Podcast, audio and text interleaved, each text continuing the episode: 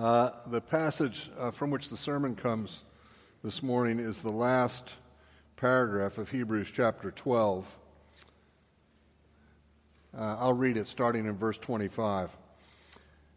See that you do not refuse him who is speaking, for if they did not escape when they refused him who warned them on earth, much less will we escape if we reject him who warns from heaven.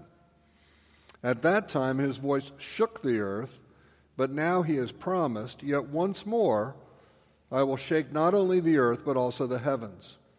This phrase, yet once more, indicates the removal of things that are shaken, that is, things that have been made, in order that the things that cannot be shaken may remain. Therefore, let us be grateful for receiving a kingdom that cannot be shaken, and thus offer to God acceptable worship with reverence and awe, for our God is a consuming fire. Thus far, the reading of God's Word. I've got a, a good friend um, who is a great storyteller. And uh, one time we were on a drive from North Carolina up to Washington, D.C. Uh, we were attending the board meeting of a missions agency. And uh, there were four of us in the car, and one of the guys was a young fella uh, that uh, had not ever been on a trip like this before with us. And and uh, as a part of the trip, I uh, asked my friend, I said, I don't think that this new guy has heard the story of the fish you caught on your honeymoon. And he said, Oh, really? You haven't heard that story? He said, No, I haven't. He said, Well, let me tell you the story. And he told the story, and it was a grand and glorious story. And uh, if you'll buy me lunch, I'll tell you the story. But uh, we went on and on, and, uh, and finally we pulled in for lunch uh, at a McDonald's or something. And I, I said to him, Do you realize that you've been telling that story now for two hours? And he said, Really? You know, I, I was just thinking that I'd left out some of the good parts.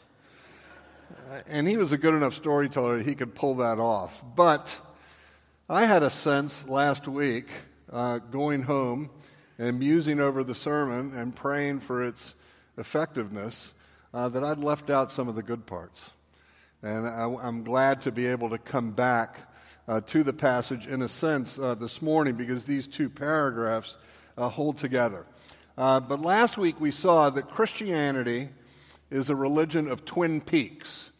Uh, can we call it that? Uh, the twin peaks are Mount Sinai and Mount Zion. And these symbolize the law and the gospel. And you could stretch that out to say they symbolize the holiness of God and his steadfast love. They symbolize the justice of God and his grace. And I, I, think maybe you could also say that they symbolize the obedience of his people and their faith, their resting on his promises. And I made the point last week that facing Sinai rather than Zion uh, could be problematic. Uh, the Hebrews were considering receding from Christ and taking up their old way, the old way of the law with its ceremonies and regulations. And they imagined somehow that life would be better for them if they were to step away from Christ and somehow simply be non Christian Jews again. And I mentioned last week that uh, St. Paul, in uh, his letter to the Galatians, confronted something similar uh, albeit of a different flavor. In Galatia, there were folks they called Judaizers, what we've come to call them, uh, but they were, again, Jewish converts who wanted to improve upon faith with, again, a return to the law uh, with its ceremonies and regulations. So you've got two instances of two different flavors of basically the same kind of thing. Now, I don't, I don't think that any of us are in danger of receding to Judaism. If you are, that's a different topic, and we can talk about that. But all of us have a similar um, instinct in our lives. It, it, this, these movements correlate to the instinct of a fallen fleshly heart. And a fallen fleshly heart, which we all possess, is marked by its determination to autonomy uh, and to self justification. There's a part in each one of us that resonates with the law and resists the grace of God because deep down, and this is something that haunts us until the day we die, deep down we would prefer to justify ourselves.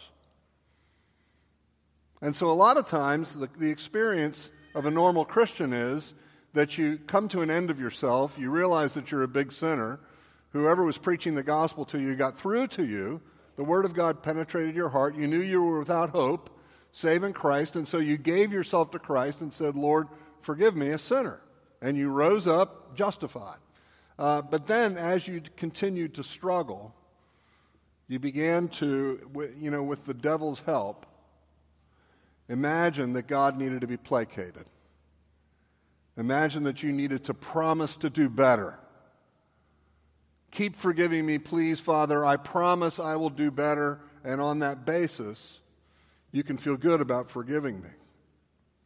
Well, the only way that that can flourish, that mentality, is if you do uh, two pretty grievous things in your heart, and yet it happens all the time. Uh, number one, uh, you forget the way that the law is a hammer designed to crush the presumption of righteousness, the presumption of righteousness. You forget that. And you begin to imagine that the law is only there to be obeyed. And then, secondly, and maybe even more grievously, you begin to inflate your own goodness in your mind. And you begin to think, you yeah, I'm not so bad. So, those of you who have done evangelism explosion or done any kind of contact evangelism like that, uh, you know the way that that works. And it's a, it, it's a brilliant scheme. Uh, Kennedy put it together, Dr. James Kennedy. Uh, but I think Kennedy would have admitted that he got it from Donald Grey Barnhouse, uh, at least in substance. And Barnhouse probably would have said he got it from Luther, and Luther wouldn't have either, uh, because it's woven into the fabric of Scripture. But the basic question is if you stand before God and He's to say, Why should I let you into heaven? What would you say? And, uh, you know, and the instinct of every human flesh, this is the interesting thing. You find the worst kind of criminal. And the answer is, I'm a pretty good person. I'm, I'm better than the other people I know. You can always point out a set of scoundrels whom you believe yourself to be better than, who are ostensibly worse than you are. And, uh, and, and, and the interesting thing is, I've, I've done this at times. Oftentimes, you will get folks who are members of local Protestant churches who will give you that answer. And that's, that's the tripping point. Uh, that's the hook. So, back to these twin peaks. Um, there is, in our mind, a tension between Sinai and Zion. And there is a tension in the Bible that is begging to be resolved, and I want you to appreciate that tension. And, and I think that the tension is on display in, in, in explicit terms when God reveals his name in Exodus 34. Do you remember that? Uh, the, the Lord, uh, Moses said, Show me your glory. And the Lord says, I'm going to place you in the cleft of the rock and let all my goodness pass in front of you. And he recites his name, Yahweh, Yahweh, the compassionate, the gracious. And he says two things back to back who forgives wickedness, rebellion, and sin, and yet does not let the guilty go unpunished. And if you're paying attention, if you're a sensitive reader, you scratch your head and say, How can that happen? How can you forgive wickedness, rebellion, and sin, and also not let the guilty go unpunished? One of those has to give. So we sense that tension. And I really think that tension defines the Old Testament. Well, the same tension kind of exists when we consider Sinai and Zion. Now, the deeper theology, and this is deep enough that we're not even going to be able to get close to get into it, but the deeper theology, a robust, profound Christian theology, is that there is no tension whatsoever in God Himself. God is unified, He is singular. There is no tension in Him. There is not in God, and on the one hand this, and on the other hand that. That's not the case in God. He is unified. This is called theologically the simplicity of God.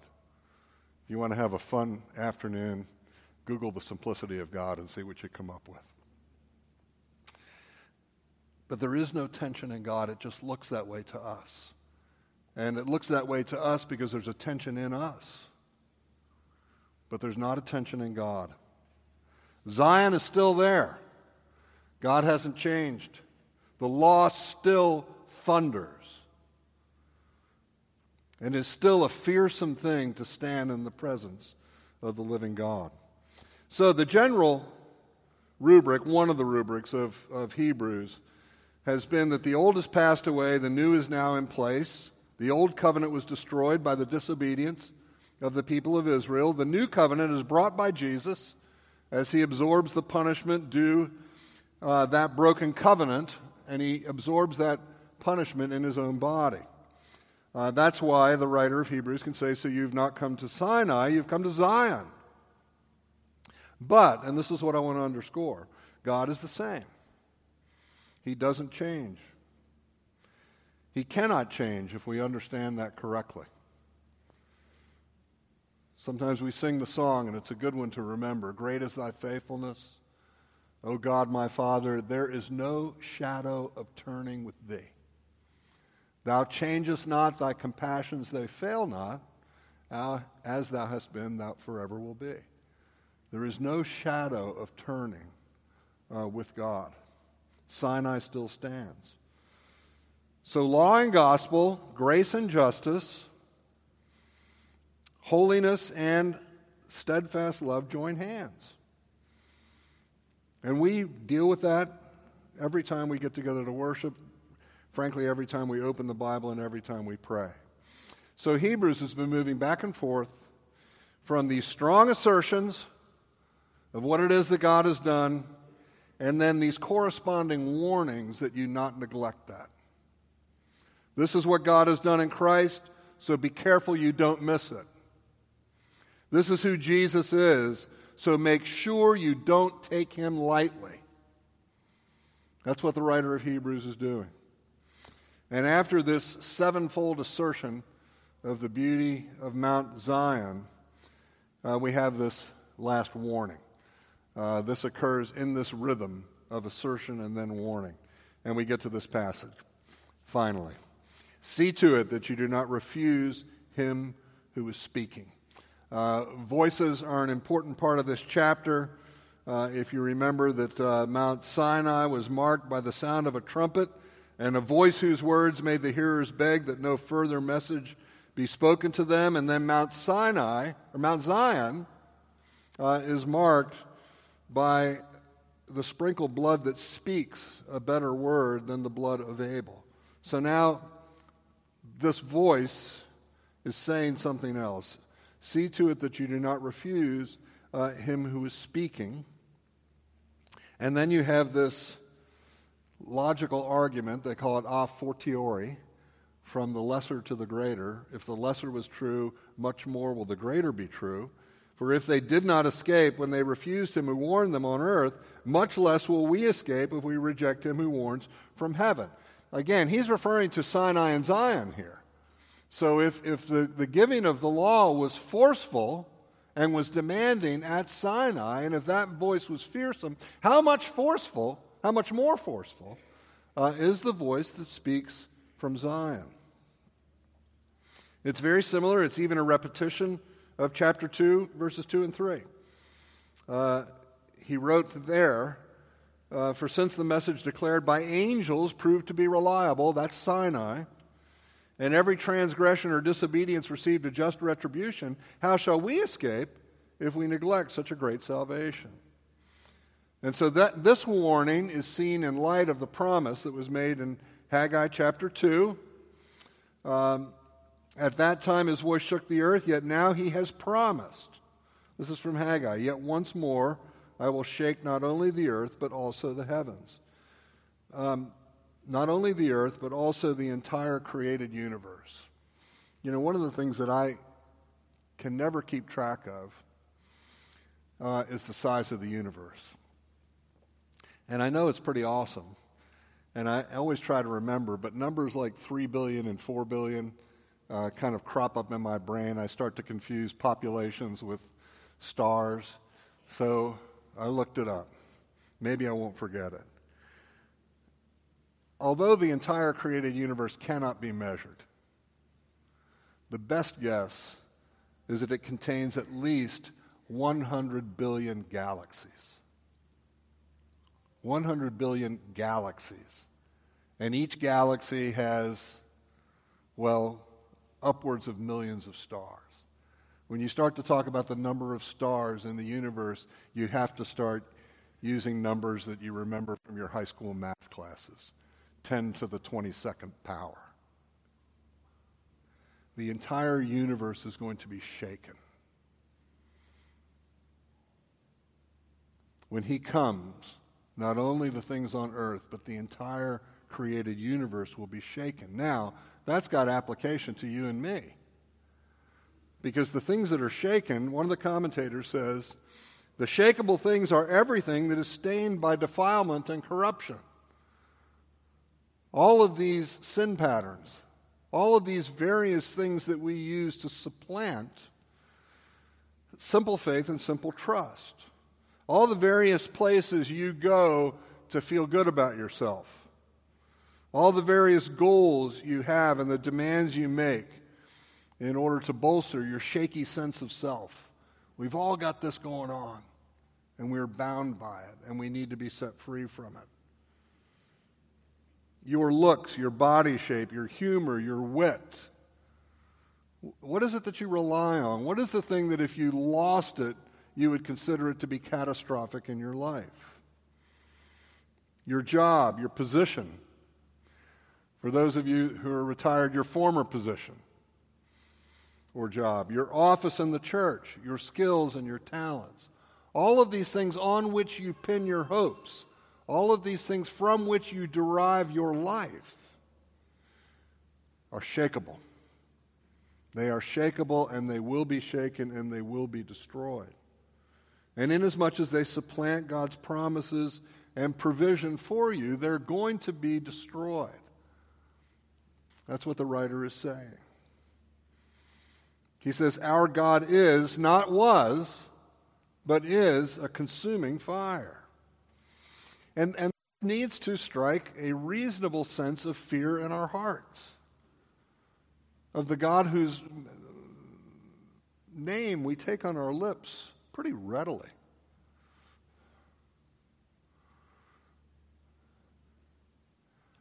We need to remember who he is. That Sinai is still in play that that's who he is. I started rereading uh, C.S. Lewis's Space Trilogy. Been a long time. A lot of juicy stuff in there. Uh, but there's this place at the beginning of Perelandra where Lewis himself is walking uh, to meet Ransom, and he has this sense of something more powerful than he uh, being in the offing. Uh, and he says, as, and, and, and uh, he knows that what he's heading toward is good, but he can't help but dread it. And he describes the pickle that he's in. He says, as long as what you're afraid of is something evil, you may still hope that the good may come to your rescue. But suppose you struggle through to the good and find that it is also dreadful. How if food turns out to be the very thing you can't eat, and home the very place you can't live, and your very comforter the person who makes you uncomfortable? We sang, Behold our God, seated on his throne. Come, let us adore him. Uh, you understand that when anyone ever saw God seated on his throne, they were undone, they were shattered. It's good for you and me to remember that. You know, that in fact, uh, that's the case. This is the God that we approach. So the upshot is very simple. Therefore, let us be grateful for receiving a kingdom that cannot be shaken, and thus let us offer to God acceptable worship with reverence and awe. Two very simple things here. Uh, the first is gratitude. And I want to say that it is impossible to overestimate the value of gratitude. Uh, this hit me early on. Uh, one of the first books I read as a Christian. I actually wish I'd read it earlier. Uh, but Francis Schaeffer in True Spirituality makes much of Ephesians 5, verses 3 and 4. Let me read those to you. Uh, the apostle says to the Ephesians, But sexual immorality and all impurity or covetousness must not even be named among you, as is proper among saints. Let there be no filthiness or foolish talk or crude joking, which are out of place, but instead, let there be thanksgiving. And the way that Schaeffer taught that and described it was thanksgiving is the antidote to all that other stuff. That where thanksgiving exists, all of those other things are compromised. Gratitude supplants filthiness, foolish talk, covetousness, impurity, and sexual immorality. And, and we could go a long way with this. I'd encourage you to think about it a little bit more later in the day and talk about it. Uh, but this is a, a, an, an, easy correlation. That gratitude is, and I, I don't want to be simplistic about it, but in the end, the truth can be pretty simple. But gratitude is the way out of our cultural confusion. Uh, I was reading a, an interesting philosophical piece yesterday on gratitude. And the author pointed out that the very foundation of transhumanism is ingratitude. The very foundation of all of our sexual confusion is a refusal to give thanks. We won't be thankful for what it is that God has given us. And we remain belligerent in our ingratitude and we start to imagine things that ought not be imagined. That philosopher, Matthew Crawford, if you're interested, uh, calls gratitude a faculty uh, in the literal sense. He says it's a faculty in that it is one of those endowments by which a person grasps his true situation. Gratitude enables you to see reality for what it is. In our case here, in this passage, it's just not generic gratitude for the mundane, for the everyday, which actually is pretty wonderful. It's wonderful to be grateful for the mundane, for the everyday. But this gratitude is built on uh, a kingdom that cannot be shaken. At the very foundation of one's life. Again, this, this can't be overstated. When he says, therefore, let us be grateful for receiving a kingdom that cannot be shaken. My favorite commentator on the book of Hebrews says, as ingratitude lies at the very root of all sin and rebellion against God, so gratitude is the pulsing heartbeat of every positive response to the gospel.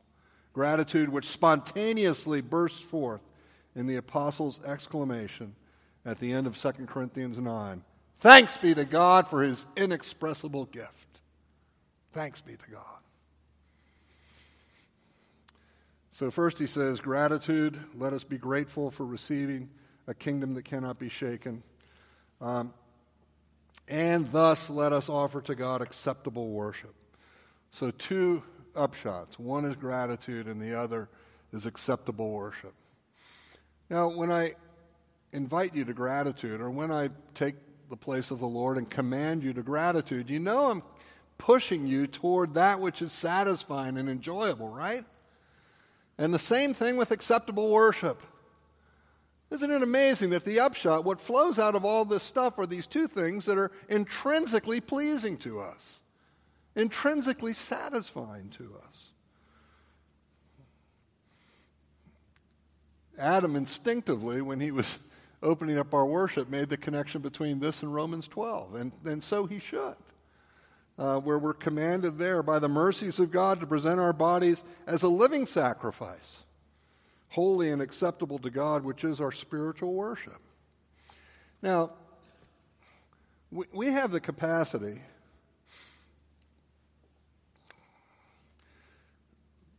Pity our poor state. To reduce the concept of acceptable worship to the structures of our service to reduce the concept of acceptable worship to what we do and what we don't do, what we permit and what we forbid in a worship service. This happens, regrettably, more with Presbyterians uh, than with others. Uh, but I want to suggest that this is a terribly truncated view of acceptable worship. And in fact, it can turn into a return to Sinai and violate the heart of the gospel. Acceptable worship is worship that is full of reverence and awe, without regard for the structures. Acceptable worship is a worship that is marked by faith and not by self esteem and self righteousness. Self esteem and self righteousness are renounced. They're left at the door, they're left out in the hallway for acceptable worship. Acceptable worship is marked by love of God and for each other, a genuine, heartfelt affection for God. Loving God with heart, soul, strength, and mind, literally with everything you've got, and the overflow of love for one another. So, reconciliation is prescribed as a part of our worship, and it is assumed that we enter this room reconciled, that we enter this room holding each other in high esteem. Peter says that loving one another deeply from the heart. I love that translation. Uh, this is part of what it means to worship acceptably. Uh, acceptable worship is marked by a focused attention, uh, not wandering affections. Acceptable worship is marked by a certain desperation. We've got to get there. We've got to worship the Lord. We've got to come into His presence. We've got to experience His grace. Experience it, not just hear about it, but we have to feel it.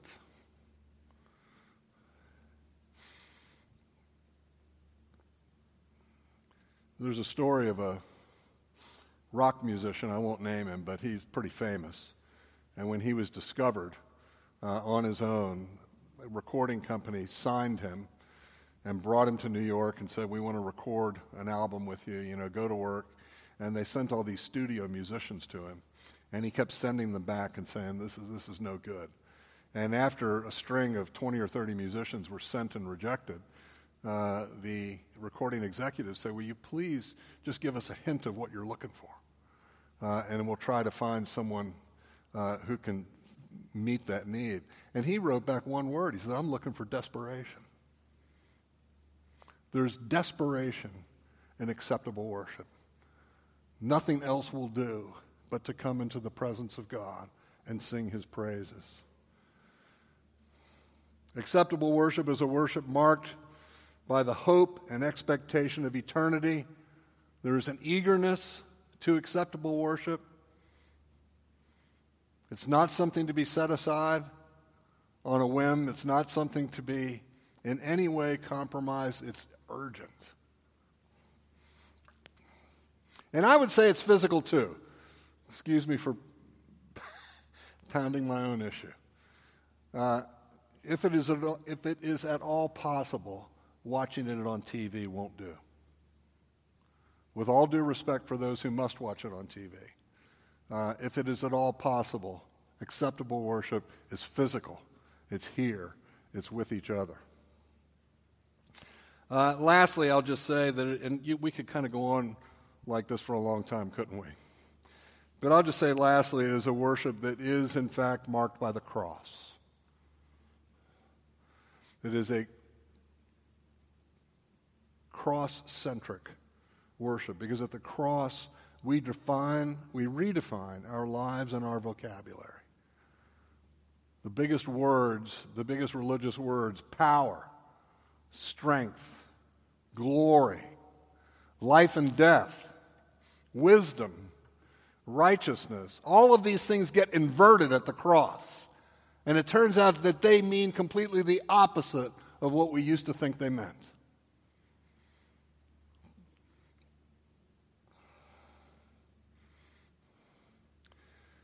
Now, after all of this, we do pay attention to the Word of God regarding our elements. I don't want to abandon that. But I do want to say that these are foundational. Acceptable worship is a worship of the heart, it's a worship of the whole being, it's a worship of the mind, it is the, the worship of sinners coming before a merciful, good, merciful Savior. So, with respect to the cross, here's what I want to say. If you're not a Christian, uh, we always, whoever's up here in this pulpit, invites you uh, to come to Christ, invites you to become a Christian. And I want to tell you what that means with reference to this cross centered worship. Uh, what it means that you come to Christ is that you accept God's assessment of your condition as sinful, rebellious, and you understand that death is the proper sentence for that rebellion, for that sin. And you say, okay, I'm on board with that. Then you put your faith in Jesus. Now, this is very different from putting your faith in anything else in the world in any other way that you might use the language. You believe in Jesus, meaning that you attach yourself to Him, you trust Him, and His promise to save you completely. As you come to Him, bending the knee, you trust Him. And you stop trusting all of the other things that you thought were going to save you or make you happy. And when that happens, by faith, your sin is put on Jesus. This is the transaction that takes place. Your sin is put on him and punished in him on the cross. It's paid for so that you are forgiven, really forgiven. And at the same time, his perfect righteousness, his perfect record, his perfect performance becomes yours, and you were declared righteous. So believing in Jesus is not simply a matter of uh, grasping propositions. It's not a matter of joining a club, it's a matter of joining to Christ and explicitly joining to Christ on the cross. And then from that point, you are welcomed into the glad company of believers around the world and through the centuries. It's a glorious moment. If any of you are not Christians and you would like to learn more about that, I would love to talk to you, as would any of the other staff who have been up here or any of the elders. We would love to take the next step with you. Now, what if you're a Christian? And this is important. You've been declared righteous. You've been baptized. You've been set free from the condemnation of the law. But you still struggle. You might have imagined that you would have been better by now.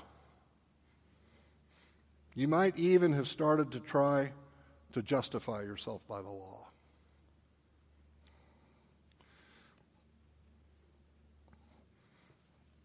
I picked up a book this weekend by Carl Trueman on Martin Luther.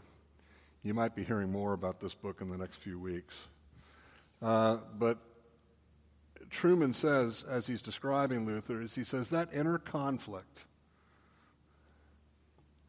of being justified yet seeking to justify yourself by the law is part of the very essence of what it means to be a Christian in a fallen world short of glory. It's part of the essence of what it means to be a Christian. I think that's true. If you think otherwise, let me know. But you, Christians, are also invited to Christ, to rest your weary soul on Him, to learn from Him, to delight in Him, to worship Him acceptably with reverence and awe. Let's pray.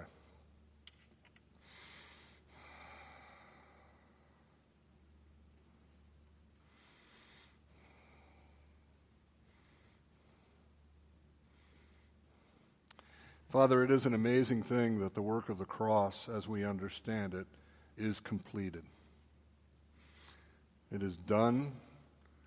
Uh, we have learned in Hebrews that the price has been paid, that the, co- the curtain has been torn, and that we are free uh, to have confidence to enter the most holy place. And yet, Father, you know that many of us still struggle. We have been set free from the penalty of our sin, uh, we yearn to be set free from its power. Uh, so please, would you energize us, even as we sing this last hymn, uh, to uh, lay all of our hopes on you, uh, put all of our attention on you, to fix our eyes on Jesus, the author and perfecter of faith. Amen.